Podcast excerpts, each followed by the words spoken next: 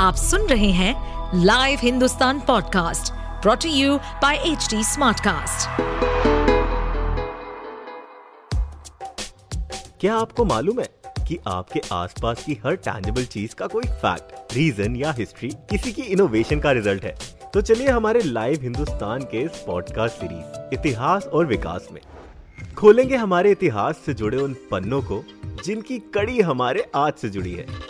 साथ ही जानेंगे बहुत सी रोचक कहानियाँ, तथ्य, हमारी भोजन सभ्यता, वास्तुकलाएँ, वैज्ञानिक शोधों और अन्य गौरवशाली इतिहास और उसके विकास के बारे में। ज़ीरो यानी शून्य। एक ऐसा नंबर जो अकेला हो तो कुछ नहीं, लेकिन अगर किसी नंबर के साथ हो तो उसकी वैल्यू को बढ़ा देता है। ये तो हम सब जानते हैं, और हम ये भी जानते हैं कि इसे आर्यभट्ट ने इजाद किया था। लेकिन क्या आप ये जानते हैं कि इसका इस्तेमाल आर्यभट्ट के शून्य की खोज से भी पहले से होता आ रहा है? ये ज़ीरो आज के समय में इतना इम्पोर्टेंट है कि अगर ये ना होता तो हमें कंप्यूटर जैसी अविश्वसनीय मशीन ना मिल पाती। हालाँकि आज हम जिस ज़ीरो का इस्तेमाल करते हैं, वो पुराने समय में विभिन्न सभ्यताओं द्वारा अलग रूप से इस्तेमाल किया जाता था। लेकिन इसको स्टैंडर्डाइज किया आर्यभट्ट के शून्य ने। शून्य की उपस्थिति वास्तव में ब्रह्मगुप्त या आर्यभट्ट से काफ़ी पुरानी रही है। इसकी उपस्थिति माया युग, बेबीलोनियाई, प्राचीन मिस्र और कांस्य युग जैसे प्राचीन सभ्यताओं में अनेक जगहों पर एक गोले, बिंदु या त्रिकोण के आकार में कई लेखों में देखे गए हैं। भले ये एक अंतिम प्रतीक नहीं था, लेकिन प्रतीक चाहे जो भी हो, इसका मूल्य वही रहा। माना जाता है कि तीसरी शताब्दी की शुरुआत में ही भारत में गणितज्ञों ने शून्य के विचार का बीज बोया था। प्राचीन भारत में कई सांस्कृतिक ग्रंथों में इसके उल्लेख पाए जाते हैं और ये भी मानना है कि ज़ीरो संस्कृत शब्द शून्य से प्रेरित है, जिसका अर्थ शून्यता, यानी नथिंग, और एम्प्टीनेस होता है। बर्च पेड़ की छाल के एक पुराने टुकड़े पर छोटी सी बिंदी। गणित के इतिहास की सबसे बड़ी घटनाओं में से एक है। ये प्राचीन भारतीय गणितीय दस्तावेज़ का हिस्सा है, जिसे बक्षाली पांडुलिपि के रूप में जाना जाता है। और बिंदु शून्य संख्या का पहला ज्ञात रिकॉर्ड किया गया उपयोग है। ज़ीरो की सहायता से काउंटिंग आसान हो गई। ये हमारी नंबर सिस्टम में एक महत्वपूर्ण अंक है।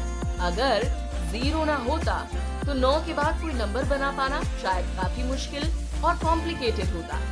यानी टेंस हंड्रेड और थाउज़ेंड न होते। साथ ही मल्टीप्लीकेशन डिविजन और एडिशन में भी काफ़ी मुश्किल हो जाती।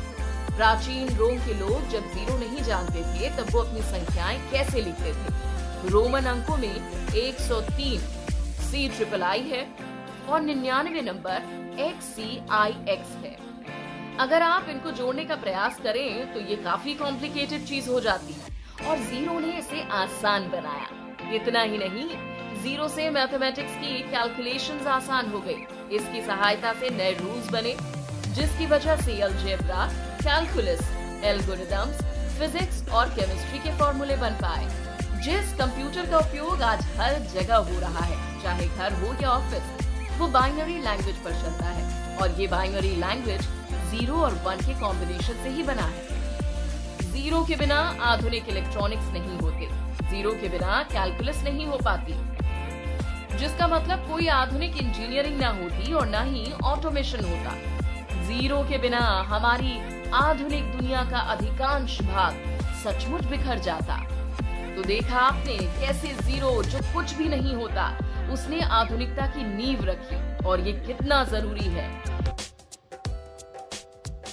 ऐसे और interesting facts stories food cultural movements and technological advancement सुनने के लिए और अपना फीडबैक शेयर करने के लिए आप हमें फॉलो कर सकते हैं Twitter Facebook Instagram YouTube and link पर। साथ ही ऐसे और पॉडकास्ट सुनने के लिए आप लॉग इन करें www.htsmartcast.com